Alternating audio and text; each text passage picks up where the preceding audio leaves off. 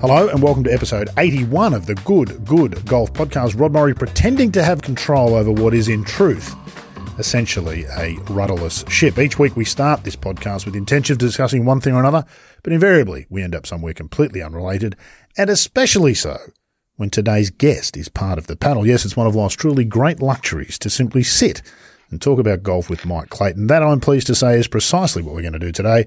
Mike along in just a moment, but not before my co-host Adrian Logue, who's arrived with his weekly contribution of coffee and no doubt a sense of excitement as I have about chatting golf with Clates today. Absolutely. That's what people tune in for, isn't it? A meandering conversation. Apparently, the, the three or four who do, we've got it down to just those. we managed to weed out all the golf interested people, and there's just uh, if we remember, keep going at this rate, we'll just be able to host like the two or three people who do live. We'll be able to host them in here, right here in the studio. yeah. This reminded me. I thought about this one. You remember the first time we ever had Clates on it was on the iSeek podcast, uh-huh. and after about the first two minutes of the show, after this bit, we just somehow we had great intentions what we were going to talk about. And then we had a 25 minute discussion about course furniture. Do you recall that? Oh, just glorious, this rabbit hole that yeah. we disappeared into. Set the tone for everything that was to follow. We can only hope that today's discussion will be as entertaining as that one. Without further ado, let me get involved. If you're a listener to golf podcasts, he really needs no introduction except to say that he's a former European Tour player turned course architect with the firm Clayton DeVries and Pont, but most importantly, a commentator and analyst on all aspects of the game. Mike Clayton, it's always a pleasure. Welcome, my friend.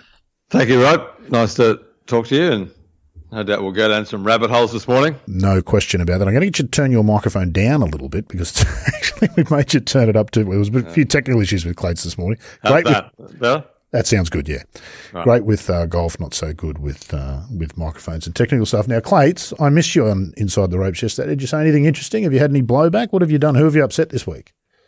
Uh, who did I upset? Well, I I recall the 1981 article in The Age that Peter Thomson wrote where he had a very well intentioned shot at the Australian players for failing to win on the Australian tour coming up to the Australian Open in 1981. I think Bill Rogers had won the New South Wales Open, Eamonn Darcy had won. Um, maybe Payne Stewart had won it the week before in Tweed Heads. I can't, you know, so Sam Torrance had won the PGA and he was as Peter did, he was having a very well intentioned shot at, come on, you guys, get your act together. And of course, Greg took it completely the wrong way and what a shot. called him a bloody like whinging, you know, no support, whinging, critical bastard. You know, who, who, who is this old bloke? So anyway, completely missing the point of the column. Uh, and my shot yesterday was at the, um, you know, the flattering to deceive performance of the Australians who Scott Day, who didn't even play, Leishman, Smith, who all should be doing better in the majors than they do. Mm. Which is which is you can argue the the other point quite easy. I mean, they're tremendous players. Cameron Smith made four and a half million dollars this year on the tour, but.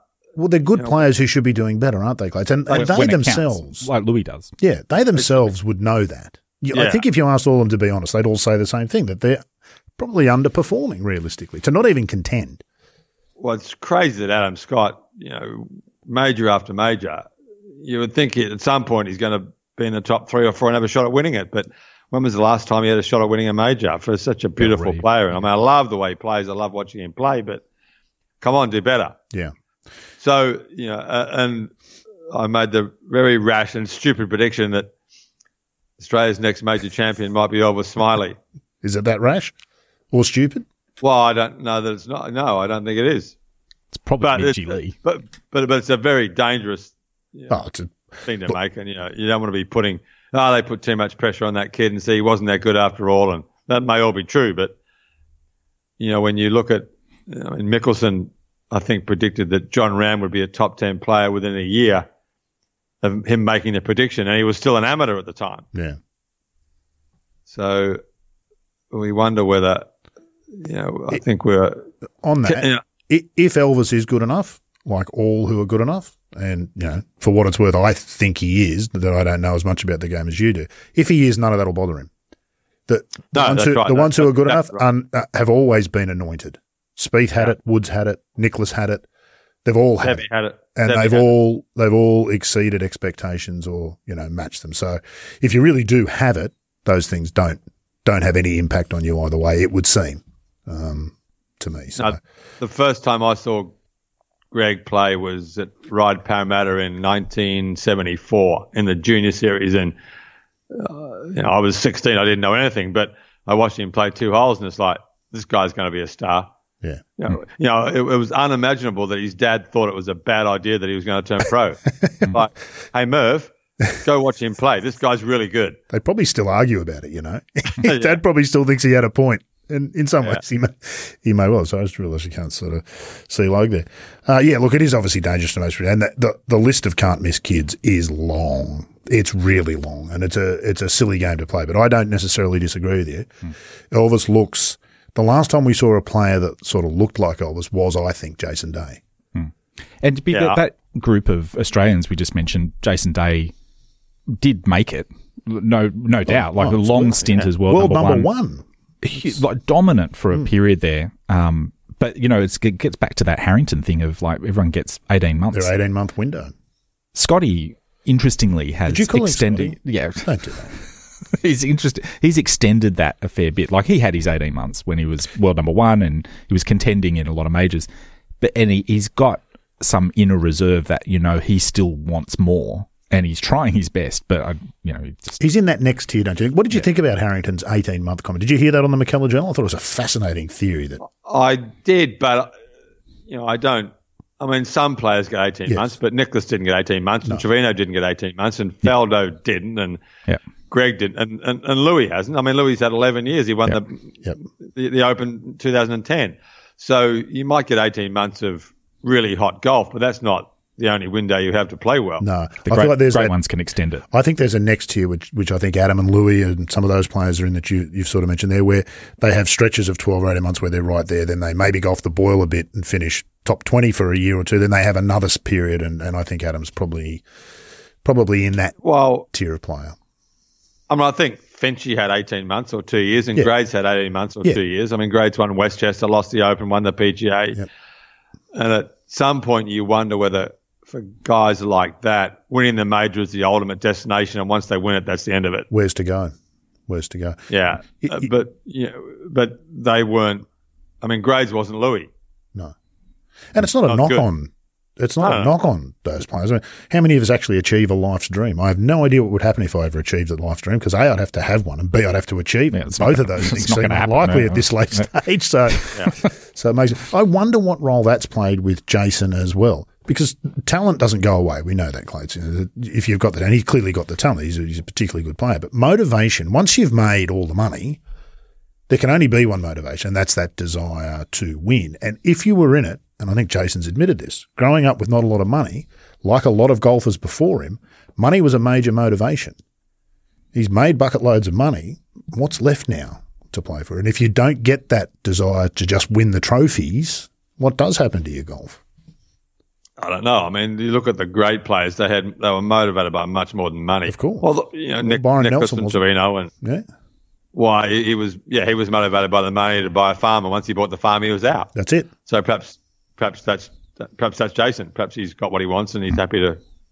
And you can't put your own expectations on someone else. No. Yeah, they don't know, you know the golf world anything, no, do they? In terms of like, you know, I have to keep playing golf because people expect me to. Yeah. You've been close no, to Australia. Close. Can you remind people what it actually takes to get there?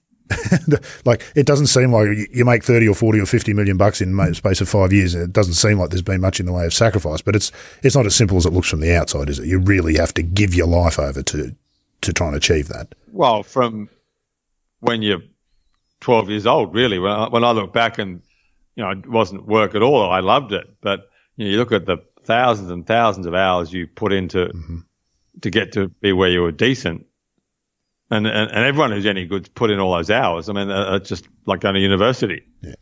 You, know, you just go there and you, you study for 12 hours a day and you work as hard as you can and you practice as much as you can. And the lament, you know, uh, the lament of us recreational players, oh, I don't have time to practice, is actually not true, is it?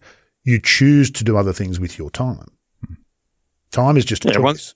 That's the truth. Yeah, everyone's got yeah, everyone's got time to practice if they if that's what time. they choose to do. That's right. Instead of going out with the family or doing that on a Sunday or doing that on a Friday night, you could go and practice. That's what you could do, but you choose not to. In lockdown, you could go play You could hit practice- balls on the beach. You could practice your could. grip. What did you say at the start of lockdown? Nobody's got any excuse to emerge from lockdown with a bad grip because all you can sit inside all day and Yeah, that- practice. that's true. Yeah, I still see plenty of bad grips though. Oh dear, no doubt you do. No doubt you do. What do you think about the U.S. Open, Jon Rahm? And I know you had some. So there was some interesting discussion about people are bored with it now. Do you need a great course to have a great tournament and all of that stuff that's Yeah. wrapped up in all of that? They're two totally distinct things, aren't they? The competition and the grounds upon which it is played. Yeah, yeah, that was the farcical argument of that was that look at this. This is a great tournament. How can you criticise the golf course? Well, I've seen great tournaments at Crans-sur-Sierre in, in Switzerland, which was the one of the, which is possibly the worst, the poorest course or the least good course I've ever played in pro Maybe golf. one of the best names ever, though. Can you? Yeah, very cool name. Two dashes. And you know, the the last hole is the side hill driver wedge par four with a stupid pond at the front of the green, but it was the side of arguably the greatest shot ever hit by, by Seve from behind the wall. Yeah. Hmm. So just because it's a lousy hole doesn't mean it can't produce a great shot, and just because Torrey Pines is a Doak five doesn't mean you can't have a great championship there hmm. Yeah. because it's difficult and it's narrow, and you've got the best players in the world there. So, you know, w- was Oakland Hills a bad course because Steve Jones and Andy North won there? It's one of the best courses in America. It's a, it's a Doak nine versus Torrey Pines is a Doak five. So, you know, it's a ludicrous argument to suggest that look, it must be a good course because it's got a great leaderboard and and, and Tiger and Rahm won there. Yeah. No, Bell. Bell Reeve champions, the US Women's Open last year. I'm great reminded of what Adam Scott said, I thought, quite succinctly after the Olympics when someone put it to him, because quite a few of the players, Rory was one and Spieth was another, sort of expressing lament and regret that they hadn't played the Olympics when they should have and they had the chance. And in hindsight, they had the chance to do it again. And somebody asked Adam about that. And he said, you know, it was a fantastic tournament. It was. Stenson and Rose coming down the mm. end there, and the women's tournament was a fantastic finish as well. And Adam just said, "Well, what did you expect? They're the best players in the world. Of course, it's going to be a good tournament. Hmm. You know, you take all the best players in the world, put them on a nine-hole municipal track in the middle of Sydney. You're going to get an interesting and compelling competition because they're the best players in the world. So it's not the course that dictates whether you get a good competition; it's the players. I mean, there's an awful lot of non-compelling golf played around Torrey Pines the other 360 odd days of the year when the US Open and the the Pebble, the what's the tournament they played there? The Farmers Insurance aren't played at Torrey Pines. Lots of uninspired play. And the USGA want to go to Southern California because the weather's great and it's a big market. And hmm. but once they go to LA Country Club, a, a golf club that's conspicuously denied the USGA any access for their Open forever, finally a group of young members got in control and said, "Yeah, we want the Open." I think it's going there in 22 or 23. I mean, that'll you know, it's a fantastic course. Hmm. So that will become the the course of Southern California, I would, I would assume, over ever going back to Torrey Pines again. The only argument for going back to Torrey Pines is, well, we saw the two of the greatest putts in golf history hold there, which, well, you know, yeah, coincidence. And it's public. And it's public, and there's something about that which the USGA, to their credit, have taken that on board. It doesn't seem they're coming, the venues that we know about coming up are not in that public realm. I hope that experiment hasn't finished. Of course, the the shame of Torrey Pines and being public is that they've missed an even greater opportunity to show what mm. public golf should look like Absolutely. in 20 years' time Yeah. by allowing the setup there to be what it is with the watering the rough and all that sort of thing, which We'll come to all of that in a moment. What I really wanted to come, I'll start with you actually on this, Logan. Is it not then?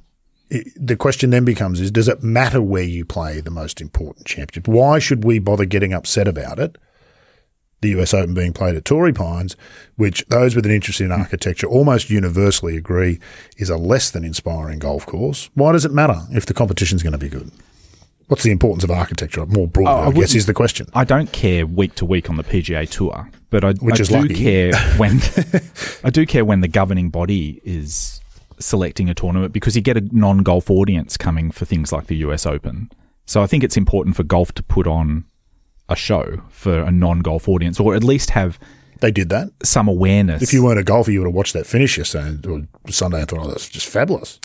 it's the missed opportunity though of and also there will be a percentage of that non-golf audience who just point at the screen and go look look at what bloody golf looks like like they're you know this ridiculous lush green thing just for a, a few people But again, that's the course setup. Uh, So why is architecture important? the for missed the missed op- architecture. Mm, yeah, I mean, it's all things being equal. You want to Maybe it's not. play on good architecture. No, it's important. All things being equal, you know, it adds something to have good architecture. Clates, what do you reckon? Why is it important that we play on? Is the game worse off if the Open never goes back to the old course? Yeah, of course it is. Because, it, I mean, good architecture makes the game more interesting. So we watched Tiger. I've watched Tiger play inside the ropes because I had a privilege of a press pass at Bethpage, 2002, Hoylake the last two rounds in 2006, and Royal Melbourne at the President's Cup. And Bethpage is a pretty good course, a Doak 8 probably.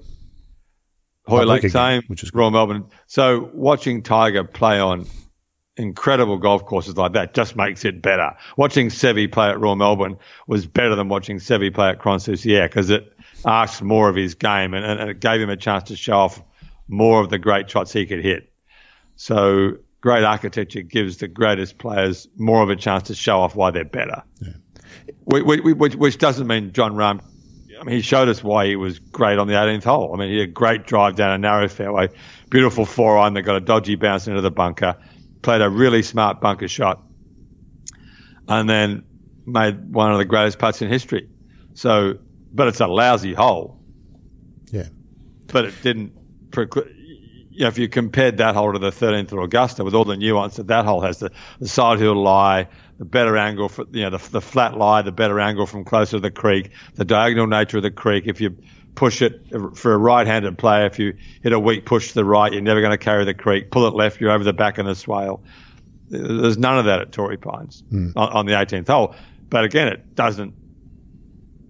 Two, two of the greatest holes ever played at the US Open were Tiger and Rahm playing that last hole. And of course, the other thing that I thought was comical was that Azinger going on, now th- this is the easiest hole. Well, if you changed the number on the scorecard, and called, it, to four, called yeah. it a par four, this is the hardest hole we've ever played. hole in US history. well, it, it can't be the same thing. No. You know, like so many of the great holes in the, in the golf world, it's a four and a half par. Yeah. Calling it a par five is ludicrous when the holes are driving a five iron. Yeah. So, so it's it's clearly not a par five, No. and it's clearly not the hardest hole. But it was the hardest hole on the course to make a four. Yeah. Uh, it seems to me, Clates, that the architecture and the competition. I agree with everything you've said there. I think you've encapsulated it nicely. I'm not. I'm not into music particularly, but I imagine a truly great musician can pick up a very ordinary instrument and play good music on it.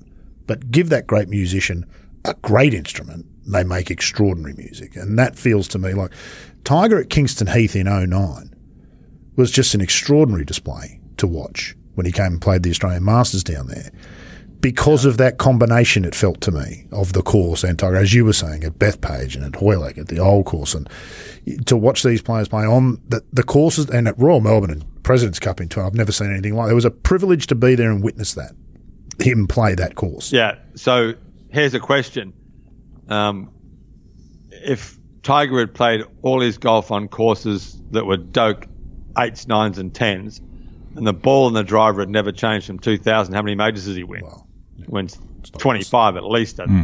I think. 25. Although, look at where he's won. I mean, how many times did he win at Firestone, Bay Hill? Yeah. Seven, eight times Yeah. at each Wow. one. So, But but Tiger won everywhere because right, he was the, exactly. he was so much better than everyone else. And you know this notion that the players are so much better now than they were 20 years ago. Well, no one's since has played better golf than Tiger played in 2000. let's hmm. be honest, if they weren't better as a collective, then there's been a whole bunch of research done for not much result because what they've got at their fingertips in terms of equipment and information just about the human body, let alone everything else in terms of the equipment, if they weren't better, then something would be drastically wrong, wouldn't it?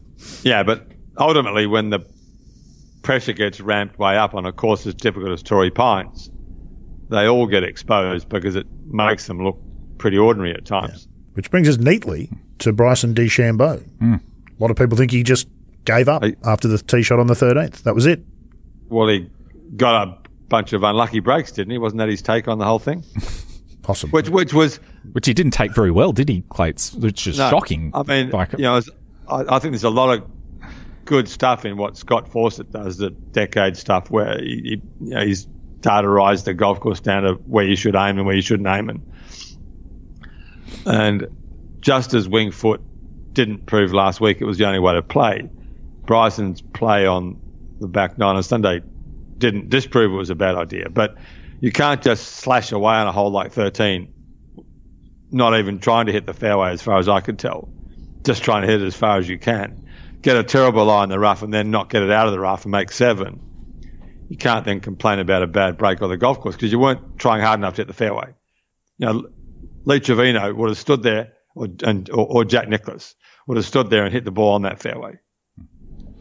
And yeah, not necessarily slipped on the tee, or But- you know, even if the tee Bryce was is, slippy. Bryce is not even trying to hit it, Hmm. as far as I can tell. He's trying to hit it as far down as he can, taking a punt on missing it on the right side and, and getting a good enough lie to gouge it out and make a four or five. Well, you make seven. Well, that's you know your fault for not even making it, not not making a serious attempt at hitting the fairway. You're just trying to hit the ball as far as you can. Just on that decade and Scott Fawcett, which you've taken a lot more interest into me because you can actually play and I can't, so it makes no real difference to me. Any of that sort of stuff. Does it? What does it miss? Every theory system, be it our thoughts about great architecture and angles and all that stuff that his his theory sort of dismisses. All of those they miss something, don't they? What's the decade system miss? It feels to me like what it can't account for is exactly what we saw with DeChambeau, which is partly the human element. And once the theory isn't playing as it was expected to, then how does the human respond? And that'll be different for obviously for each person. But that's what I feel that that, that that system, for want of a better term, has to miss something, doesn't it? Well, you know, he, he will argue not because, but, you know, I, and because the ball goes so far, and because mm-hmm. the greens are relatively soft-ish most weeks compared to Royal Melbourne, then it doesn't really matter what side of the fairway you're on. It doesn't really matter if you've got, in theory, a better angle because you're lofting nine irons and wedges up over bunkers and stopping them without much trouble. So why would you really try and hit the ball down the left half of a 30 yard wide fairway when just hit it as far down as you can? And if you're if you're in the rough, try and miss it on the on the correct side of the hole. Hmm. So mathematically, it makes some sense on average golf courses. For But, aerial golf, which is the modern form, Aerial golf. very Yeah. aerial form of the game. you know, if the ball went 40 yards shorter, i.e., it went the distance it went 40 years ago, there's much more of an emphasis on trying to avoid playing out of the rough because you can't gouge it out of the rough with a five iron or a six iron as effectively as you can gouge it out of the rough with a wedge or a nine iron.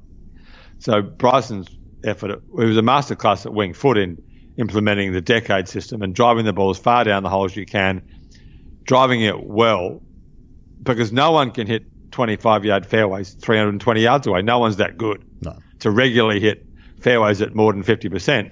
So try and miss it on the side of the hole that gives you a decent play at the flag or the green. Speaking of distance, forget about Bryson and everything that he's done. Lots of attention, obviously, and he enjoys that limelight. We know that. This kid, Wilco Nienaber, is just a freak, is he not, Clates?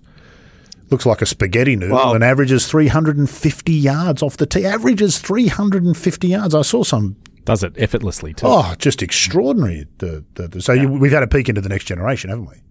And it's not Bryson. Well, yeah, I mean, people point say, well, he finished last, or well, he was last up the three days. I don't know where he finished in the end, but yeah, but you know, I've said it many times. The, the freak in one generation is always the norm in the next. Yeah, but So in 20 years' time, everyone's got, every kid is going to be hitting it that far. Wilco 2.0 So it- will oh, know how to chip and putt, won't he? that's Yeah. that's the only real difference. Some, in this day. somebody's going to come along who can chip Yeah. and putt as well. Yeah. and Wilco might figure it out too. But you know, at some point, they're going to have to put an end to it because there is no end to how far the ball's going to go. You- You'll you'll get a six foot ten Michael Jordan come out one day with a. I was just reading an article about this new Korean super shaft that guarantees 15 extra hmm. yards that costs 750 bucks. But at some point, you put that shaft in a 2040 version of Michael Jordan, it's going 400 yards. So, so at what point does the golf course become a completely pointless part of the game? We sniggered a little bit at Gary Player when he said the same thing 10 or 15 years ago, but it certainly is coming true.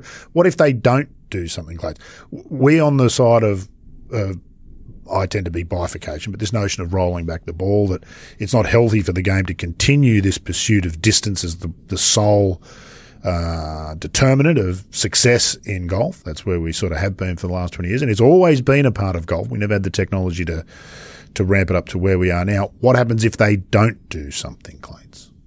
We get accused of chicken little skies falling in. What happens if they don't do anything? well, golf becomes a succession of driver and wedge par fours and driver and five iron par fives. So, you know, arguably the most exciting hole was last week was the 18th hole, which was a par four and a half. And how great was it to see Jon Rahm have to, drive in a four iron to a green. As opposed to drives and wedges and nine irons. Which would have been in the 80s and 90s considered a strong US Open par four finishing hole, wouldn't it? A driver and a four iron would have been a.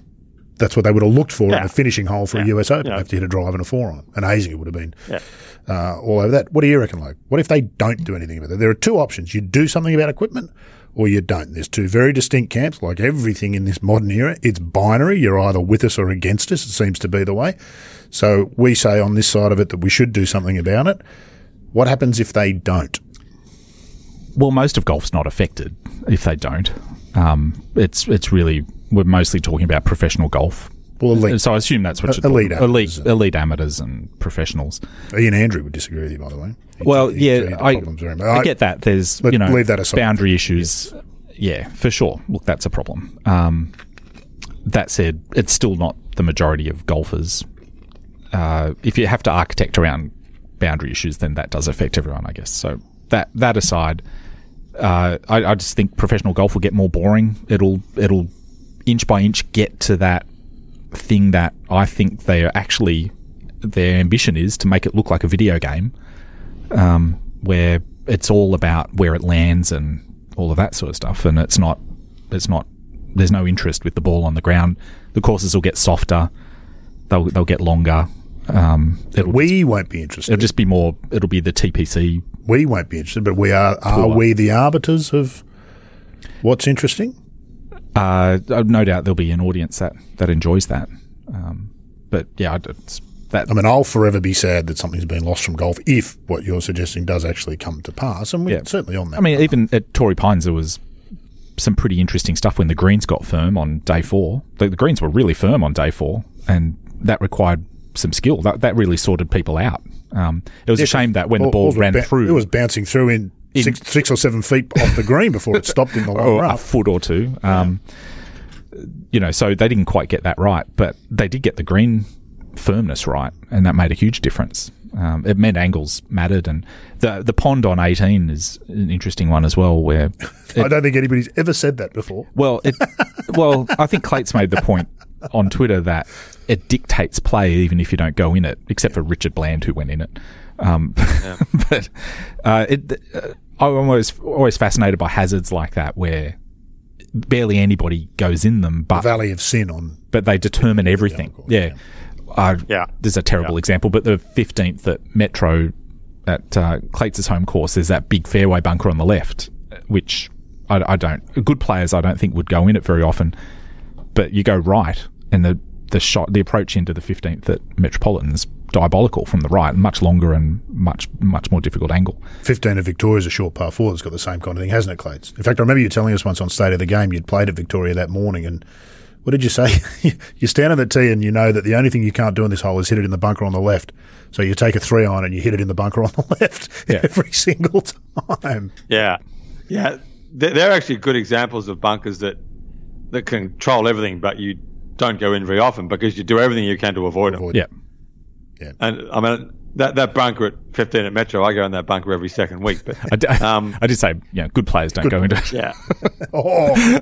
but it's a rip. There's that, the, the, bunker at the 10th at Royal Melbourne, the short par four up around the corner. Yeah. Uh, it's another great, I mean, lots of club members go in there, but it's a great example of a bunker that – pros hardly ever go in, but it controls everything you do on that hole. Yeah. yeah.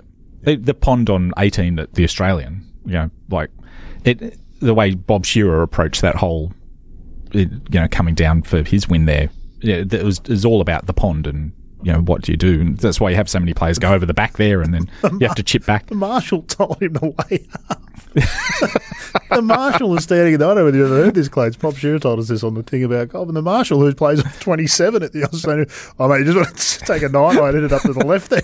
Bob's looking at him like, mate, you do realise who I am and where we are, do you not? took the yeah. three on and ripped it across the water. So, so, moving on a touch, the players were led by Rory We're all very as, as the as the shotgun pod guys call him the Prince of Ponte Vedra. Um, were very quick to ban the green reading books yesterday because no one's getting paid to use green reading books. So the guy who puts the green reading books out doesn't have any influence over, over what tour players do, and they, they banned him in a shot. But of course, even if the players wanted to go to the manufacturer and say, we want the ball rolled back, they're never going to do that because the manufacturers pay them and own them. Which is Yeah. brings us neatly back to the notion that the, the- for the good of the game more broadly, I believe lots don't believe it, don't agree, but I believe bifurcation is the only way forward to maintain the interest in the level of, in the game at the top level, and some of the issues we've just discussed, and not diminish interest at the recreational level. That's the only real solution: is that you adjust the equipment for the increase in in ability and technique. My, and Further up the chain you go. with with the ball and bifurcation, here's here's my contribution to this debate. I really feel like the ball needs to be visibly different. Like it needs to be bigger or something. Different Colour. No, colors doesn't cut it. Like No, you can no cheat colour. with color. Like it, I think it's got to be bigger. The the pro ball needs to be like it And the needs to hole be stays the same size. yeah. Ne- needs to be visibly bigger. I'm talking just a little Cla- bit. Even Clates flinched. I'm then. just talking a little bit. So if you hold two balls against each other, you know, oh, that's, or you put it through a ring or something like that, you know, that's the pro ball and that's the amateur ball. Like it's, you got to be visibly seeing to be doing, to be playing the right equipment. I don't often disagree with you. I'm not sure that that's as important as you're as you're making it out. I don't know, but that's not the end of What are you saying? Players would cheat and use the, use the wrong ball, or Like they used to, Clates, when you used to hit off with one ball and then the next hole you'd hit off with a different ball in European Tour before the one ball rule in professional golf. Isn't that what they did? Hard ball into the wind, spinny ball downwind, yeah, something like that. yeah. Well, that that wasn't that was part of the rules. I mean, you could do that then, but You knew in Uh, your heart that you were doing the wrong thing, but you did it anyway, didn't you? All of you. The like D- that backboard of the was- A and A a few years ago. They all knew in their hearts it was the wrong thing to do, and they all took a three wood and three wood and whipped it straight into it. Yeah, a bag full of DDHs, didn't you, Clates for like yeah, narrow. and, and, a, and a top flight into the wind. Well, funny story. Um, I was a Spalding player, and I played a hot dot, which was a decent wound Surlyn ball. And I played with David Graham at the Victoria, at the Australian Open in 1981. And we, I played well that day. I played with him, and he walked off the last green. He said, "You played well today." He said, "But if you want to be a good player, you're going to have to start using a proper golf ball." So I immediately switched to a Titleist, which was a proper golf ball. Balata cover, you could spin it. And uh, I teed off the last day at the Victorian Open a couple of months later, uh, two or three off the lead, not expecting to win with a hot dot on the first hole, switched to a Titleist on the second hole, played the front nine with a Titleist and went out four under. And the boss of Spalding, Jack May, who was a lovely bloke, tennis player, great guy, came to watch me tee off the 10th. So I said, said said to my caddy, quickly throw me a hot dot. so, so I played the 10th hole with a hot dot and bounced it over the back of the green and got up and down for a four and then switched back to a Titleist on the 11th and played in with a Titleist. So, so that was how silly it was. Wow. Are you of saying, course- Clates, that as a professional you adjusted to a different ball? I'm fairly certain Oh, I've been told this is impossible, it? That's impossible. But of course, um, I forgot what I was going to say. I lost my train of thought. Um, w- well, yeah, what they've done essentially in the in the period since then. Well, it took them from that was 1982. So in 2000, they figured out how to combine the playing characteristics of both those balls into one ball. Yeah, that's right. The ball that would go through the air would go as far as it, you know, could possibly go, but it would spin and stop. Yeah. Hot, so dot, that, hot dot with the driver and a, and a Balata with the wedge. Yeah, so so th- that that, that they essentially rolled a hot dot and a Yeah. Titleist pro, pro trades Titleist into one Yeah. one ball. Yeah, indeed. Which, as we know, in the hands of the really good players, can do uh, some quite sort of extraordinary things. Which, I, I can't remember which we got there. given they'd figured out 20, 15, 15 years earlier how to put a man on the moon, that probably was that probably wasn't that complicated a thing to work out. Well, it's funny you should say that, Clates, because there was a correlation between the dip in spending on NASA and space exploration in the US and the move in technology in golf. An awful Yeah. lot of rocket scientists, for want of a better term, came to golf because it's ballistics Yeah. and aerodynamics and a whole bunch of other stuff. They came to golf in both clubs and and balls.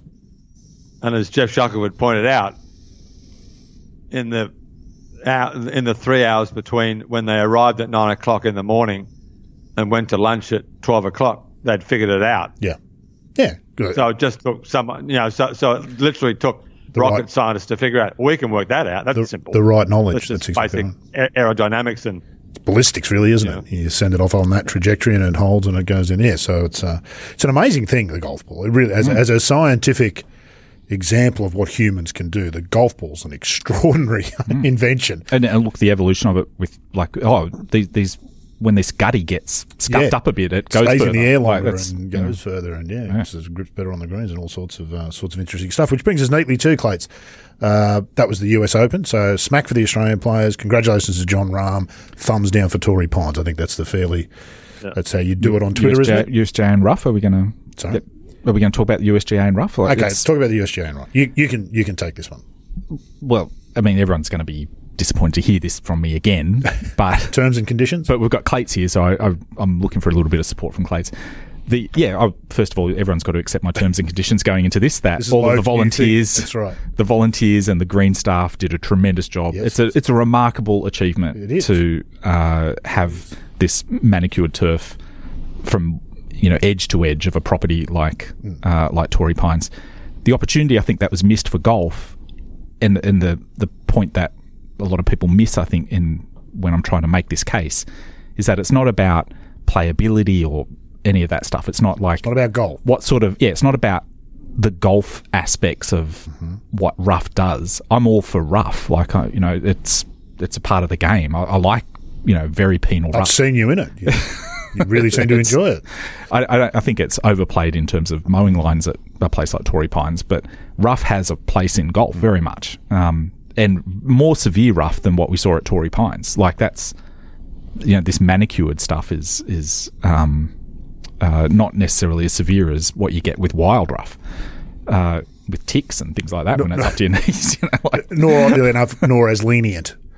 The best rough is that 50-50 rough that you find in Scotland. Your That's ball right. could be sitting absolutely fantastic, or it could be two and a half feet up in a bush somewhere. Well, I'm going to have a little diversion because just in with the Kikuyu at Torrey Pines, you did get a bit of that variability, and I'm going to give Kikuyu a bit of a rap because uh, it's just this grass. It's much maligned, especially here in Sydney, but I, I I do feel like it's kind of a miracle grass. Like if you said, "Oh, we've got this grass. It grows like a weed. It stays green in winter. It if you if you treat it right with like uh, growth retardants and things, then it can be a great fairway playing surface. Fabulous grass to hit off because the ball sits up. If you let it if you let it grow a little bit, it's a very penal rough. Like I've just described Kikuyu there. It seems like a miracle grass for a climate like San Diego or like Sydney, um, that sort of temperate climate. Uh, it's it's you know very good choice, I think. Um, so you know, a- and at Torrey Pines, it gave this variability in the rough, which I thought was quite good. It also burns out a little bit very quickly, like it, it browns off a little bit in spots. It's patchy. And I thought that created an infinitely better look at Torrey Pines than what you had at Winged Foot, Oh, the groom where it's just uniformly green. drive the cart through it and it's now ruined. Yeah, I mean, they wouldn't even try raking and blow drying that rough at Torrey Pines because it's pointless. Like it's all so variable, Fluffing up the rough. and you had a little bit of power and stuff mixed in there. Anyway, that's that's a little side rant there. Um, uh, but the question is, should there be Kikuyu like boundary to boundary anyway in that place? When you had down in the canyons, you had this beautiful native scrubby stuff like coastal, Yep. some indigenous coastal scrub which if they brought that up onto the course and put it in between the holes, far enough offline that it's there to penalise really wide shots, like on the right of 14 where Bryson kept hitting it right. Yeah, you know, the, the way that golf course should be presented is with the great playing surfaces that it already has, a little bit of rough, and then if you're way offline, Native that native vegetation. belong- And for, as far as golf's concerned, and presenting golf on the its biggest stage, run by the governing body on a public course, if that was what was presented, then I think people would have been a lot more engaged with it. Like you have that beautiful contrast in color and texture that you get with more variable uh, flora. So anyway, that was, Clates, put on your player's hat first and talk about some of the stuff that Logue's been talking about there, and then put on your architect's hat, the role of rough, what that rough should consist of. Uh, I think about Pinehurst seven years ago. and what Coore and Crenshaw did there with the restoration, the water that they saved, and what that dished up as off fairway areas compared to what we saw at the weekend, both as a player, as a as an architect, and golf in the bigger scheme of things, what we need to think about. Well, I'm a great opponent of long, thick green grass. That's the worst type of rough, which is what they favour often at the US Open because you're just slashing the ball out of long, thick green grass, which is penalising, but it doesn't take any skill to play from it, really. It takes strength. But Can't separate yourself, think- can you? Je- Geoff Ogilvy, you and I are all in the same position if we're in that rough, aren't we? It's really. Uh, yeah. I mean, Nicklaus was great out of it. Bryson hit one amazing shot out of the rough on one hole. He Yeah. gouged that five iron out to the front of the green. Yeah. So th- there's a huge benefit for great strength that Nicklaus had. But uh, the, the British have the best roughs. I mean, and talk about penal rough. There's no more penal rough than Heather. So you missed the fairway at Walton Heath. You just it's like playing out a barbed wire. Yeah. But it's a beautiful looking rough. It adds so much to the texture and feel and look of the golf course. It belongs, doesn't it?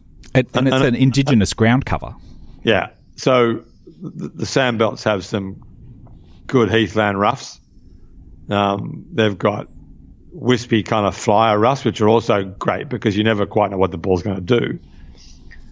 Um, so I like un- unpredictable, indigenous, wispy, um, rough, o- off fairway areas. So, you know, people bitch about the the sandy wastelands, you know, right at the second and third at the lakes, but they forget that you used to be in the middle of the trees when you're in there. Hmm. So you can get a good lie or a bad lie, and- they think it's unfair that if you finish in a footprint. Well, yeah, sure. You can get a good lie or a bad lie in there. Deal with it. That's, that's part of the, the mental challenge of the game is dealing with its inherent unfairness. So whilst people talk about, we're talking about roughs, I prefer to talk about off fairway areas and how the best courses manage the off fairway areas much more interestingly than just having narrow fairways bordered by long grass, mm. long green grass, which is what Mackenzie was railing against 100 years ago. Mm, no, what do you say? Nothing more boring than searching for golf balls. Yeah, he hated people looking for people won't you know people hate playing hate people hate looking for golf balls. They won't put up with the annoyance of looking for lost balls. Yeah, it's a dumb way That's to, true. to spend time. So, so I wrote a column on Monday for Golf Australia's website, Golf Australia Magazine's website, not Golf Australia, the, the governing body, uh, pointing out my ire at seeing the photo that you'd retweeted from Twitter, or the little video you'd retweeted, uh, With the Adrian, of the the rough. of the sprinklers just Yeah, I- pointing into in my little rant earlier, I didn't even get onto Yeah. like what it looks like with golf using So the water. optics, so, so and as I was pointed out to me by a couple of people, so the water at re, at Torrey Pines is recycled, but I don't think it changes my broader point. I accept that, and I don't pretend that I knew that. I never thought they were pouring drinking water on the rough, just to be clear. But no matter where the water comes from, the question is, and this is the question I probably put clumsily, I think, in the column, is that the best use of water, any water, to water long, thick grass off the edge of golf course fairways? Uh, and how does that look? to the rest of the world. So the golf discussion about that after that little video went up was all about the playability issues, as you were doing, the internal golf discussion, Just missing the point. rough as a strategy and how it, all the discussions we just had about golf and playability, which are interesting if you're into golf. But more broadly, people who, when the US Open is on and the USGA is staging the US Open, people around the world who have otherwise virtually no interest in golf, they see it. It's one of the few golf events that will turn up on the nightly news. It would have been on the nightly news in Italy this past week because Guido Migliozzi played well. You'd almost never hmm. see golf on the nightly news in Italy, I would assume, except perhaps the Ryder Cup when Francesco won the Open. If one of their players is doing it, similar to what we have in Australia now. Sadly, you only see it if uh, if there's so all of those people who sit down and watch the nightly news who otherwise have no interest. in it, That's what they see. Hmm. That's what they see is golf pouring water on long, thick green grass next to the fairways to make the game a little bit hmm. more difficult for a bunch of pampered millionaires. Yeah. And It's I, a shocking look for the game. I don't care if they've got a source of water there because the golf clubs in Australia have this same situation. It, it's California where water's Hmm. an issue. Um, Daily. And the same in Sydney, water's an issue. And Australians, I think, are generally better than most of the world in managing water. Um, you know, in terms of just our infrastructure set up a little bit better for it because we're used to drought conditions here. Uh, but that said, and, and so golf courses actually are, are always actively. There's a water committee on most golf courses in Sydney, for example, Got and they're, committee. they're actively trying to secure their source of water for years to come. And so they'll bring in RO plants and you know build dams and make deals with councils and things like that. And all of those things can be good things, but eh, eh, you know for the future of the playing surfaces at the club. But once you've secured that water, you've still got this responsibility to use it well. Don't pour it on the because when people are looking over the fence, right. it's not good look to see like they're you know there there's water restrictions in place, and yet this golf course is like verdant green from edge to edge, and that's not a good look for golf. It's and not. It, not it's not a good look at private clubs, which is why the USGA needs to set the right example. Well, the this the- USGA in that's its right. flagship event needs to be setting showing us what golf is going to look like in 20 years time. But instead, they're, they're showing us what golf looked like 20 years ago. Years ago. And that's an experiment. This man over nature thing was a necessary experiment in golf, I think, to try and manufacture But it's done now. tough Let's stop conditions. Yeah, let's stop it. It's it's played out. The, the blowback for the rest of golf from that is potentially it's extremely damaging. It, it, it, it's all too easy if you're Clover Moore to point to that little video from Twitter and say, "Well, this is what golf does." Now they won't explore whether that water was recycled, and if they did happen to, they'd make the point. Well, it doesn't really matter. Is it still the best use of water? And they're all valid points. As a golfer, as a human, I'm not comfortable with that being how you use water. I don't think that's a responsible use of water. And you're right. For the USGA to do it in the showcase event sends a shocking message to the rest of the world and a shocking message to golf. How often do you hear this stuff, Clates? As both architect and player, nobody plays more golf than you. This this notion of what you see on television filters down to what golf clubs then try to reproduce at their own venues. Well, Augusta's the the crime of that is that no no fault of the, well. Uh, people watch Augusta and think that green is good, and then they watched the Open at Hoylake in 2006 that was crispy brown, and thought that was bad. Where one was exactly how golf should be, and one's a artificial private playground, which they can do what they want with their money, but it sends it sets a bad example for golf because people assume Augusta is the best course in the world. That's what got, that's what golf looks like, and it's verdant green when it's just oversown ryegrass. But it's not the image that golf ought to have. Like, and what people don't ever give golf credit for, certainly in Melbourne and elsewhere, is that Melbourne's got probably the best suburban golf in the world. And the golf courses in Melbourne are the last great suburban preservers of indigenous vegetation. Yeah. It's all gone. Everyone slashed out the indigenous eucalypts and the beautiful heathland plants that predominate in, in the southeast of the city. They all got slashed out for ovals and parks and mainly houses, obviously, and, and shopping centres. So the golf courses are the, are the last preserve of all that amazing indigenous vegetation. People bitch about golf and it's, it's terrible for the environment. Well, if you get rid of the golf course, you've got rid of everything.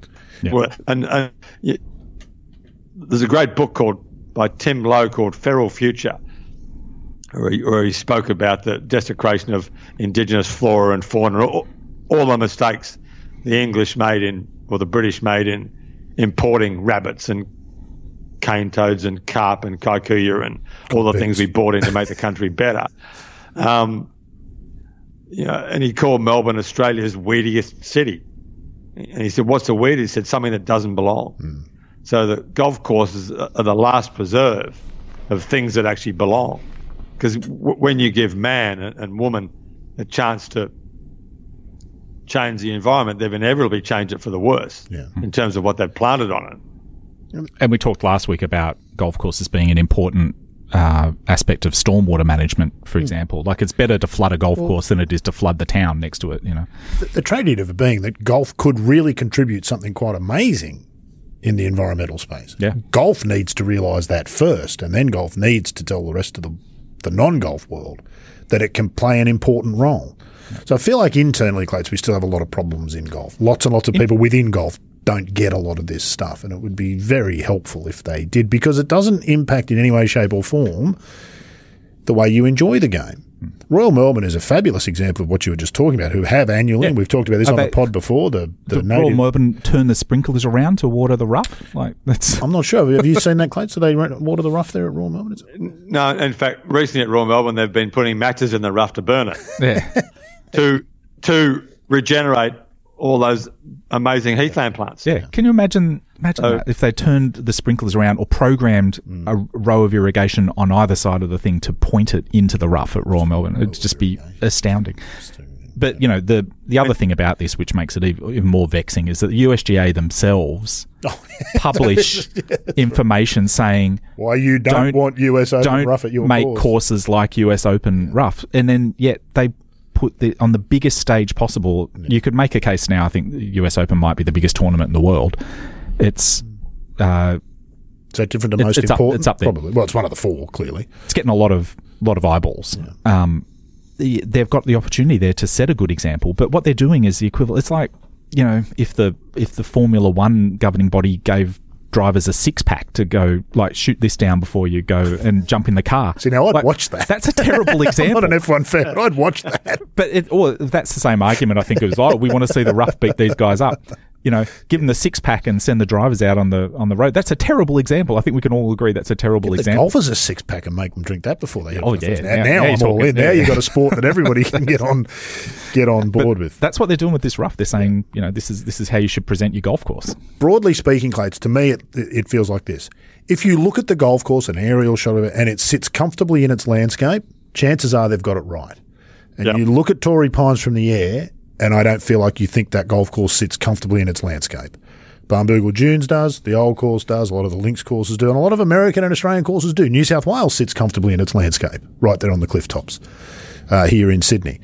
But you look at Torrey Pines and it does not sit comfortably in its landscape. It looks to have been forced in there, and that's when that's the first clue I think that there's something not right uh, with the golf course. Yeah, and of course made multiple times worse by concrete paths all around Oh, it, which lord. just Oh. horrific.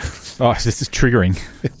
and, and if there's one place that doesn't have any excuse for, for, for golf carts, it's it's San Diego with a perfect climate. I mean, I get in Arizona when it's 120 degrees in the summer and you know, you, you might need a golf cart because it's hot, but not in San Diego. It's a perfect climate for golf. You, no one ever needs to get in a golf cart in San Diego unless it's the only way they can get around. Yes, Yep. That, that And noise you about- heard was a can of worms. Oh boy. Maybe they could dig those paths up and send them across to like New South Wales Golf Club. They they don't have enough concrete paths. They could. what was that photo? I don't know if you saw this. What was the photo you posted with of New South during the week? Well, I, I posted a photo of the seventh at New South, which isn't yeah. one of the holes that people talk about a lot, but I think Fantastic it golf. illustrates I what a great. like it, Well, I, I think New South Wales is, you know, underrated in some ways, even though people claim it's overrated. It's it's this weird thing. But a hole like the seventh isn't one that people talk about much, but it's a great hole, um, and which I think shows the caliber of the golf course. But um, that that showed, if if anything, ironically, New South Wales is a little bit overgrassed. Like it, it has the cooch going way too far off the edges, in my opinion. But at least they don't water the cooch, and that, that photo really illustrated it. The fairway was watered, and it was a nice green. And I like a good fairway. I like a nice green fairway. Great playing surface. I'm not a monster.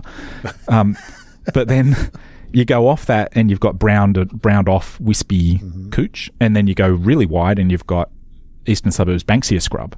Could anyone argue that that would be better? That's a cliff top course on the opposite side of the Pacific. What's the snarky comment that you made? Repeat it. It was Well, would anybody No, think would- this is better if no, you? if if they just made this wall Yeah. wall kike and watered the Yeah. rough, maybe we could hold an important talk. yeah, exactly, something like that. Yeah, but no, nobody in their right mind thinking that. But anyway, the New South Wales does need to get rid of some grass. They go through with Roundup, light application of Roundup along the sides there. Cannot say that you're on the side of the environment and then advocate going out and putting Roundup all over a golf. It's just a for reset. Start again.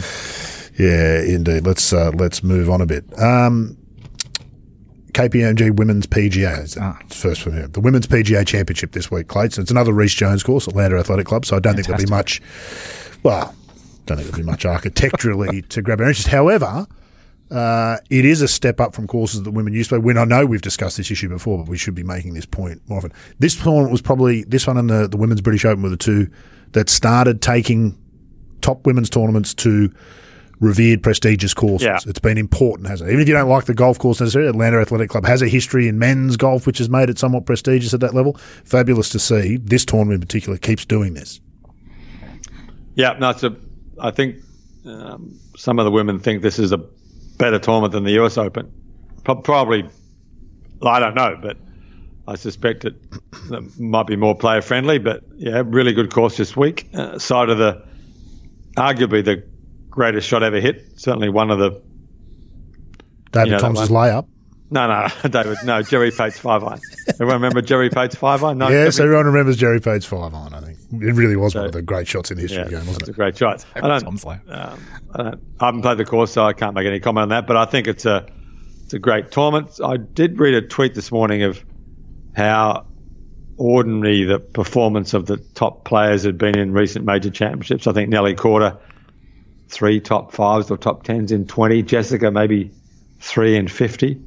So it was, um, it's a bit like women's tennis. It's every woman that wins a major looks like she's going to dominate tennis and then someone else comes up and wins the next one and you never hear of the other one again. It seems So, far more democratic um, women's golf at the top, doesn't it? It does, yeah, yeah. So it'll be interesting to see who plays well this week and who wins. So there's a whole bunch of players, like the men's game, a whole bunch of players. If they play their best, they win. yes. Su Oh's playing well. Seems to be She's Pretty playing confident okay. moment. She had a sketchy last round last something. week, 71 on an easy course, but she's played. She sh- showed some form the last couple of weeks, some, some decent rounds. So I would say five decent rounds out of eight. Yeah.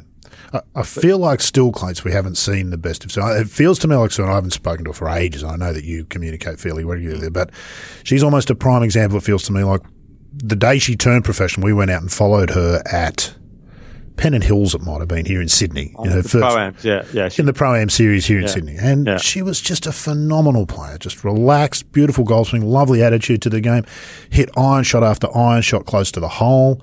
I know the game doesn't remain that easy, but the further you step up, the harder it is to maintain that outlook and attitude, I feel. And I feel like Su's one who's maybe fallen victim to that a bit. I don't ever think feel like we've seen her play that golf on the LPGA. There's like, do, do you know what I'm saying? I don't think we've seen the best of Suo. yeah, that top. occasionally, but Yeah. not often enough, probably. Yeah. It's not, I don't think it's because she's not good enough. I do think she's good enough. No, we- as amateurs, her, Lydia Ko, Minjee Lee were the three premier amateurs in the world, and she was well and truly in that discussion. The other two kicked on at the top level, and Su hasn't yet. They called her a, a veteran on the commentary last week. She played her first Yeah. Australian Open. Did you at hear that, 12, was it? Was Was she 12? Yeah. I mean, how can you be a veteran at five? That was ridiculous, wasn't the it? women's game, Yeah. it's possible. Yeah. Lexi's a veteran. Don't, let's not kid ourselves. She's 26. She's playing her 13th US Open a couple of weeks ago. 13 at the age of 26. It's unthinkable in the men. Yeah, Su, yeah, Su played her first Australian Open at 12, so That's she's right. been you know, the 20 Qualified you know. for it. It wasn't like she was invited. She went out and qualified, didn't she? So, um, yeah, Yeah, so she's been playing a long time. yeah, that's exactly right. Uh, yeah, she's always a interesting player to watch. Hannah Green's kind of Well, certainly she's, jumped over. hasn't she matured, I mean- Clates, Hannah, as a player? She's just gone on with that job. I mean, she won, I think she surprised most of us, including herself, when she won the Women's PGA in 2019, Then won again. but has not, nothing she does now is a surprise, is it? She has really Got developed longer. into a player who's in the conversation every time a major comes around, and rightly so. Yeah, good swing. I think I haven't seen her play for a while, but Sue tells me she's pretty long now, mm-hmm. which is always a benefit. Yeah, she's a terrific player. Yeah. I, I, you I caddied for Julienne Soo, who played Hannah twice in the Interstate Series at Royal Melbourne. I don't know, how, five years ago maybe. And Jules beat her twice, not comfortably, but two and one, and two, maybe two and one twice. But um, there wasn't much between them at that point. So Julienne went to college in America. Hannah went on the tour, and you know they're a mile apart now, which doesn't mean that Jules couldn't catch up. But Hannah was a good player then, but if you if you'd said was she going to win a major within five years, probably not.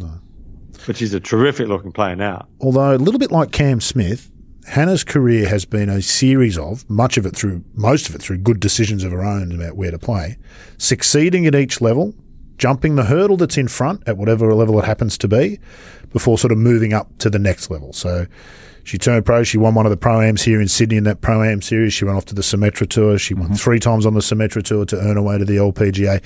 She's just been on this progression of improvement. And it is, For me, with Hannah, clearly aptitude is part of it. She's got, a, as you said, a, a good and improving golf swing. Nothing about her game that you go, wow, she's amazing at this or that. Great or short I think underrated. Great, great, short game. short game. Yeah. Extraordinary attitude. She's Yeah. got the perfect attitude. Manages feel herself beautifully Really does course. manage Yeah. herself beautifully. And, and uh, for a young golfer, go out and watch Hannah how she plays, but not just the shots, how she does everything in between, and is still just a terrifically nice person. Takes the time to sign a ball for the kids and, and genuinely does it. You know, she's a she's a good Well, people. what do you expect? What do you expect for a Maori father and a Scottish mother?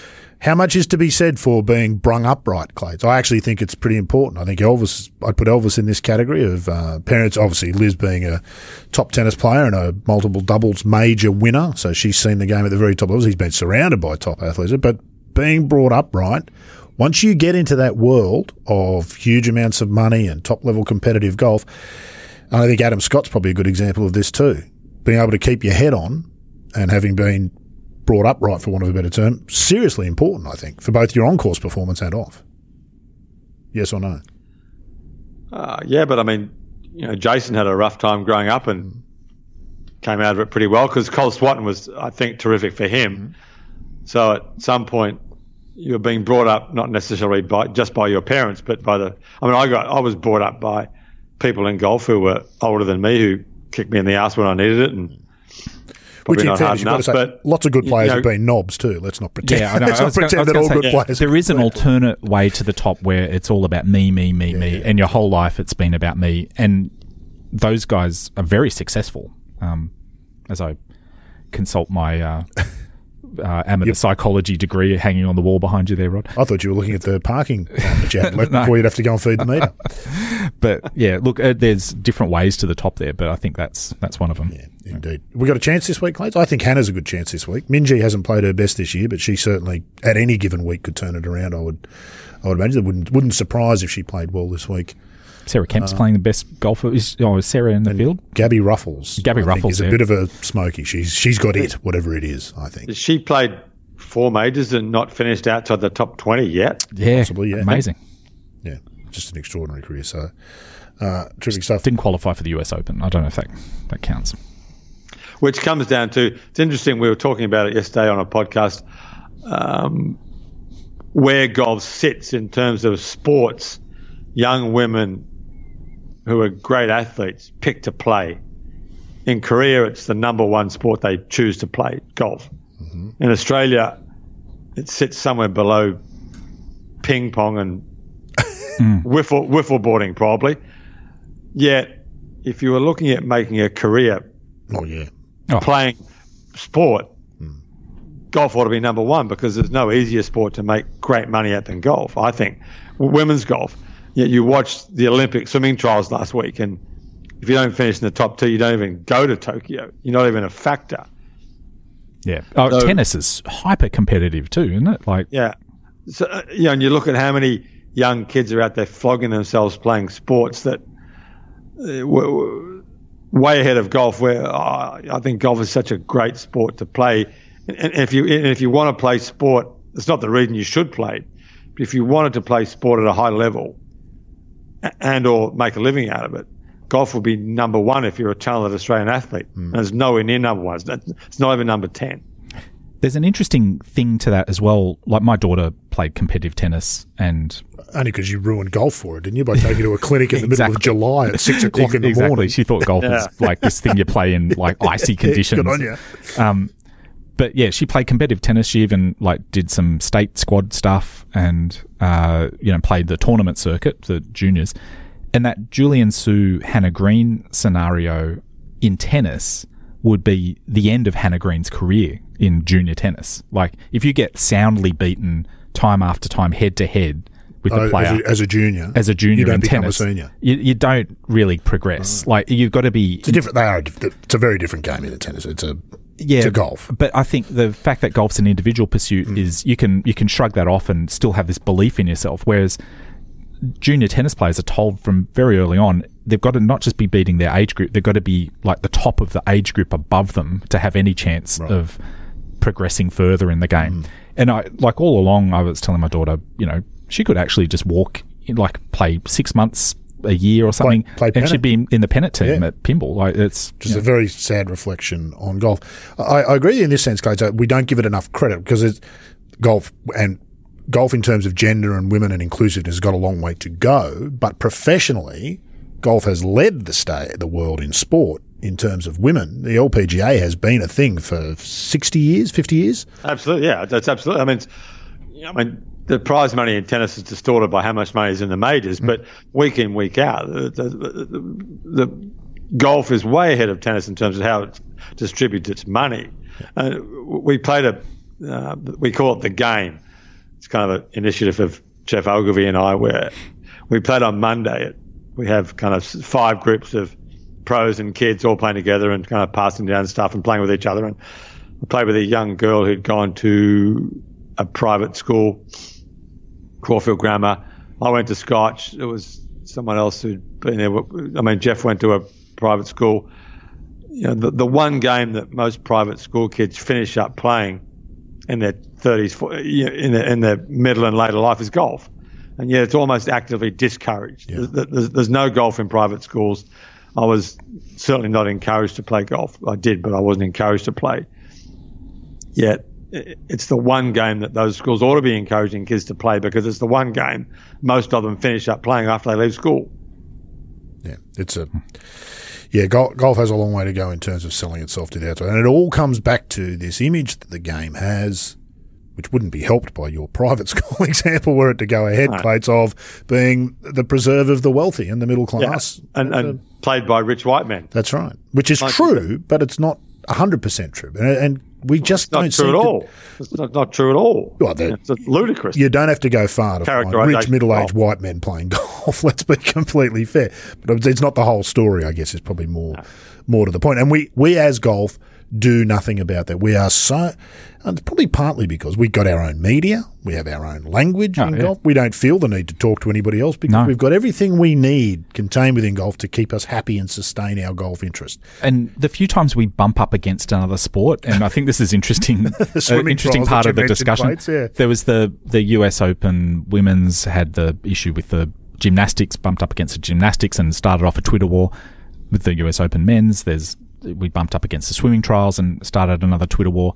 To me, it was golf's worst behaviour on display there, where everybody's making fun of swimming Twitter and gymnastics Twitter, and the the other side of that is just like, look, Who are these people? yeah, who are these people, and why are you being so aggressive to us? Like, and uh, golf it came off as trying to be, oh, isn't this fun? We're having a Twitter spout, Aren't we but better it than actually everybody just, else? It just came off as trolling and uh, aggressive online behaviour, and in you. I'd encourage golfers to read and don't respond. Whatever you do, do not respond, but just read the thread of some of the swimming Twitter people that they had to put up with. Do you want me to from, put it in the show from golfer behaviour? No, because I, I actually don't You want don't wanna start it again? I don't want to promote it, like, Yeah, but just We saw the re- same read it. that Marrickville. that People who care pointed about it, read it and reflect on it. And yeah, the Facebook Marrickville thing, and just look at how golf is like golfers react itself. To to non golfers. how golf portrays itself Yeah, to the rest of the world. It's bratty and spoiled. Yeah, and try, try and view it as not golf versus swimming. View it as um, I don't know, just some other topic, um, glo- global warming or something, just to make it less inflammatory. Uh, and and ask yourself which side is behaving badly. Yeah. and Yeah. you know it's Just to put you put people in the picture, Marrickville Golf Course here in Sydney. There was some discussion about 12, 18 months ago, I think it was, about uh, closing part of the course to return it to the public and all that sort of nonsense that we talked about before. There was a Facebook group started about that, Clates, and the behaviour of golfers in that Facebook group and the behaviour that non-golfers in that group were pointing out that golfers had inflicted upon them when they tried to walk around the golf course at Marrickville was eye-opening and emba- it made you embarrassed to be a golfer. And we need to fix that in golf. We really do. Otherwise, we will get nowhere. We should tear down the fences, as I've said many times. Right? Should have you yet been banned from your club for co- continually suggesting this? It can't go down well. Tear down the. Well, most of them don't listen to this, so then they would never know what I think. But Okay, they'll, they'll all point to Dunny Do. You know that, and so that's what happens when you Oh, don't have vandalism, fences. yeah. it's like well, we'll just point to St Andrews and say, well, it doesn't happen at the old course or most of the links courses Speak, over there. speaking of St Andrews, Clates, you're off to play St Andrews Beach uh, this morning with uh, I think John Parry Evans and Rob Williamson. Yeah, I'll, yeah, I'll avoid discussing politics. I was going to say, them, but yeah, in, in a perfect in a perfect world, they'll be constantly down the right, and you'll be down the left. yeah, that's, that's how that's gonna.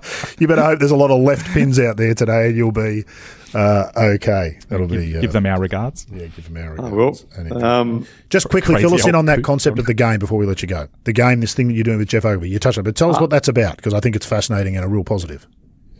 Well, we started off when there was nothing to play in last year. Uh, I organised a tournament at St Andrews Beach where Geoff played, Su played. I think we had 36 holes. We had 30 or 40 players Blake Collier, Lucas Michelle, bunch of amateurs, kids, men, women, just playing for the sake of playing because there was nothing to play in.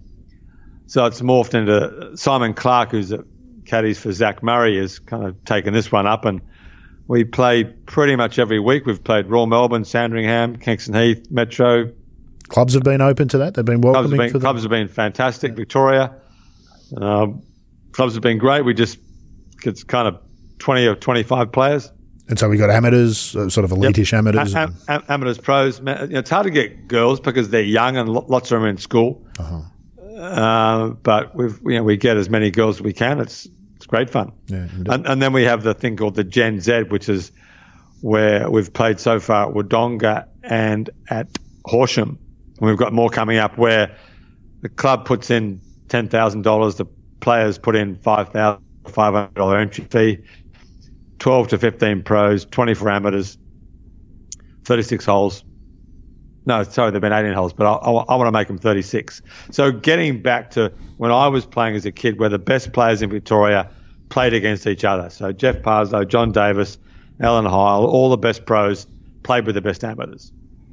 And that got, those open tournaments were all lost and run over by pro-ams, which were, to put it bluntly, one pro playing with a bunch of hackers, three hackers in each group, which is a terrible way to promote. You know, it's a fine way to make a living at the basis level of pro golf, but doesn't do anyone any good. Doesn't do anything for the pros, does it? It doesn't do It much doesn't for the ams, pros. ultimately. And we need to get back to where we've got the best players playing with each other and mentoring and passing down and passing up knowledge and you know, that, that's what we ought to be doing. So we're we're trying to get that going again.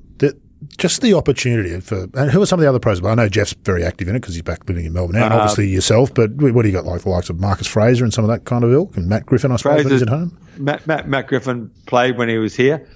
He was obviously up in Japan. Uh, Dave Micheluzzi played. Blake Collier, uh, me, um, Su played when she was here. Yeah.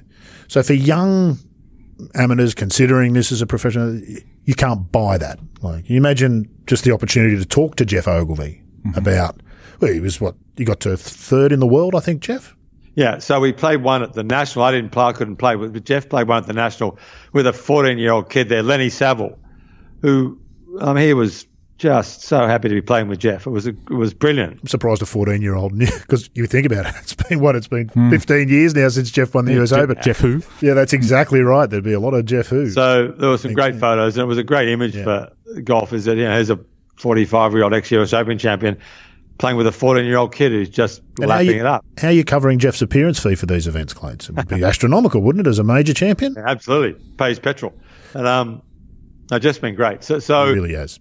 That's You know- giving back, isn't it? You can have foundations, and, and there's nothing wrong with it. Nobody's suggesting it. But what he's doing there, it, it literally is priceless. Going out and actually playing with the next generation of players is a magnificent gift to the game. So, and for you too. Um, you know, we forget that you made a living playing this game for 30 years. That's driven a lot of people mad. It hasn't done your mental health much good, I know that, but that's an extraordinary achievement which we don't rate highly enough. To make a living playing golf for the best part of three decades is amazing. interestingly, that that whole concept one of one of my enduring memories from like when I was you know there was these little golf camps that you'd go on at Narrabeen Oh, yeah. in um It's a big sports in centre, Sydney, yeah, it? the sports centre there, and one of the days they always put on an exhibition between a top amateur and a pro. And I don't remember who the pro was actually, so it didn't leave that much of a lasting impression. But the top amateur was Tony Gresham, Oh, wow. and they went and played a few holes around Cromer and you know all these 14 15 year olds following him around hmm. and I, I just never forget it and I followed I didn't know it di- I didn't need to know that Tony Gresham was who he was back then that was the first I'd ever heard of him but I did remember the name and then I looked him up and then I thought and then I followed him and I was like oh this this bloke you know he's he's achieved quite a lot in the game, and uh, it, it just it stuck with me to this day. I still remember some of the shots they hit in that that little exhibition that they did around Cromer. For a few Did you read in there that he was beaten by one M Clayton, Tony Gresham? At a, At Royal was. Queensland was But yeah, and that was the throw. I mean, it was interesting. I won that amateur in 1970. I beat Gresh, Royal Queensland. I think before me, in the 80 years before me, Jim Ferrier, Ted Bohr, Bruce Devlin, Bob Shearer, Terry Gale, and Bill Britton had turned pro. So six out of in, in 80 years. I won in 78, and since then, I think every single one had turned Yeah, pro. Winners turned pro. So the biggest change in my life in amateur golf is that it's gone from being a game that was played by career amateurs who played golf incredibly seriously, but they played as amateurs who had proper jobs and families and slept in their own bed every night. To it's just a game played amongst kids now who, are assistant pros. So I was reading a thread on Twitter today about these guys that have pulled out of the Olympics, and the argument, well, it should be an Olympic. Uh, you know, the Olympic golf should be an amateur sport no. which is such a ludicrous notion because there is no amateur golf anymore. It's just pre-pro golf. That's right. Th- There are no real amateurs anymore. So saying Olympic golf should be a amateur was just ludicrous. There's three There's golfs, one- isn't there? no. There's recreational, amateur, and professional. And amateur is elite, amateur, pro in waiting. They're the three stages of golf. And- So it's gotta be the dream no one team would want to watch. No, No, no of course they wouldn't. watch it. Of course they wouldn't. And people would say, "Oh, it'd be a great event." nonsense." That's just, yeah, a mixed event. Well, let's quickly talk about the Olympics because you're right. The list of players that are out is long. Oosthuizen's out. Tyrrell Hatton, Sergio Garcia, uh, Dustin Johnson's already said he's out. Adam Scott, I think, had already announced that he wouldn't play. Uh, Hideki will play, which will probably save it. Um, plenty of top so plenty of the world's top players have knocked the Olympics back. Does golf still have a place in the Olympics? You were there in 2016, Clates, at the Olympics. I think before you weren't, you weren't a campaigner for golf to be in the Olympics. I think your attitude might have changed a bit having been there. Uh, where does golf stand with the Olympics? I can't see the Olympics continuing to allow golf to have a place if golf continues to turn its back the way it has, particularly in the men's game at the top of the men's game. Well, the, the women's the women don't qualify at all in terms of that. I mean, they all play. Women have been great. So if they kick the men out and just have women, that'd be fine. Controversial, but yeah. Yeah. Um, I think the men are kind of pathetic, but I, I think putting the PGA in May was a mistake because it jammed the schedule up so much. The PGA would be better off in October or September. or being the fate- Olympic event every four years, just throwing it out there again.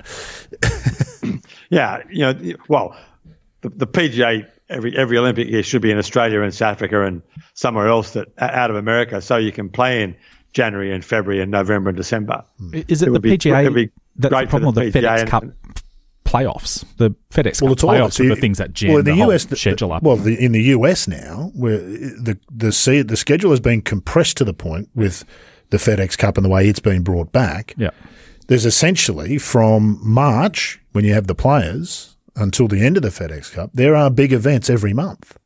Yeah. All the majors are in there. There's some significant PGA Tour events that have got some cachet, but it's there's you know there is not a month that goes by without a big, big, big time golf event, and of course you, know, you just can't just add another one to it and expect that the players will all say yes. I've got some sympathy in that sense, but I think the the truth is, Clay's really behind it all, and they talk about the scheduling. All those things are realistic. There was no nobody found any trouble finding a hole for the Masters in their schedule in November last year. The truth is that top men's golfers are indifferent to the Olympics, aren't they? They just don't care about it.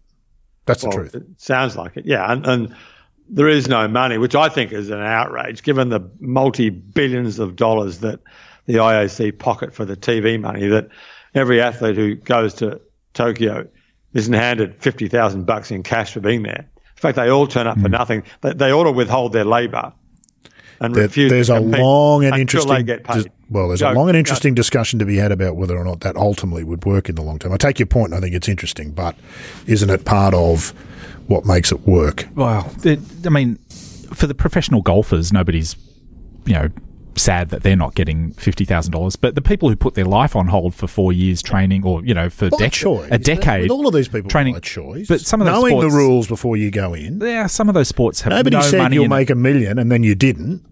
Yeah, I don't. It, look, some of those sports have no money in them at all. But So don't play them.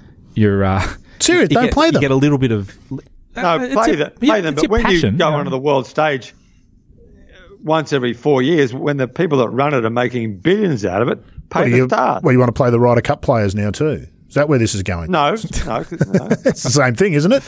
Well, They well, turn well, up they for do- free.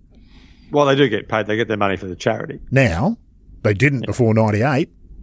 Was it 98? It was the No. year of the Duval O'Meara, Well, it was, and They get to keep the clothes, don't they? That they wear. the bag. well, for, for how much money everyone else is making out of the Ryder Cup, Yeah. the stars should get paid. Well, there's an interesting discussion to be had here. Anybody who's listened this far, no doubt, will have some thoughts on Twitter. I think there's an interesting discussion about because I take your point. It's interesting, and you're right in a lot of ways, but I don't think it's as simple as the organisers make a fortune. They should then just spread that money to the athletes. I also don't think it's as simple as the athletes should never get anything, and the organisers should keep it all. I do think there's an interesting discussion to be had there, but Yeah. nobody forces should- you to play sport for a living. Should golf be in the Olympics? Well, it's never going to be the pinnacle of the game. No, So I, I assume for most sports in Tokyo next month, winning a gold medal is the pinnacle of this particular sport. Mm, not tennis, not probably golf. Basketball, probably not. Greco-Roman wrestling. Greco-Roman don't think, wrestling, it exists yes. outside of the Olympics. It's Yeah. just yeah. Skate, Soccer. skate, we got skateboarding this year. Was skateboarding in this year? I think we're BMX is, is in this year. Well, they have a tour at least, you know, and sponsors, and there's a bit of money in a sport like that. But- skateboarding. You'd Yeah. hope so. Bloody dangerous. You've seen what they do? Break a leg just watching it. The uh, I think Yeah, more inter- more interestingly is that golf ought to come up with a more interesting format. It should be mixed. agreed. Don't don't disagree with that at all. The, the thing about it though, Clay, is it might ultimately be generational. If golf can survive in the Olympics for long enough, and Su is the Sue O is the prime example of this, and I've told this story before. I know she knows where she was when she heard the announcement that golf was going to be in the Olympics, and she was on the practice green at Metro. And as soon as she heard the news, she said, "Wow, I could play in the Olympics one day." Yep. Now that has never happened to any generation before. Uh, it didn't happen for you. Certainly didn't happen for Dustin Johnson or Adam Scott or Louis Oosthuizen. But there's a generation of kids who that is a reality for, and that might change their Just perception of. of add to that, add to that the mixed thing. The, the- one of the greatest trivia questions in sport is what are the Olympic sports where men compete against women? Hmm. If you could add golf into that. Equestrian? equestrian and sailing, I, I, there might be a Archery? third. Is there archery, shooting? I don't think shooting is. Uh, anyway I know for sure equestrian and sailing. Um, Terms and if you could add golf into the answers to that, that'd be a tremendous thing for golf. Oh, so you're saying play against, as in a mixed field, not as in a team event of mixed. Well, if it's a team, then you know by definition, a team made up of men and women are playing against another some team of stupid men and women. reason they came up with Clates why they couldn't have a team event. Yeah, it's- some crazy. Team, team of men and women would would put golf into that answer, and I think that uh, that's something to aspire to for golf. To become trivial. To be to be part part of the trivia question of like what Olympic sports really have have. men competing against women. I never expected to fall down this rabbit hole, and yet here we are. I blame you for that, Clates. Let's wrap it up there. Uh, appreciate you taking the time. I'd always good to chat to you. Enjoy your day. Enjoy Get your that day on St the, Andrews Beach. on the course with uh, Robbie. Say hello to Robbie and uh, JE for us. Uh, that'll I be shall. That'll be interesting. And thank you, Logue. Always good to get your thoughts and your terms and conditions. I'm really enjoying them. I haven't managed to institute them in my own life yet, but I'm I'm looking for opportunities all the time. So Thanks. And to anybody who doesn't opt into my terms and conditions, you can send your complaints to rod at talkinggolf.com. and I'll put them in the show notes. Episode 81 done and dusted. Thanks for listening. If you've come this far, we'll be back to do it all again next week, of course, here on the Good Good Golf Podcast.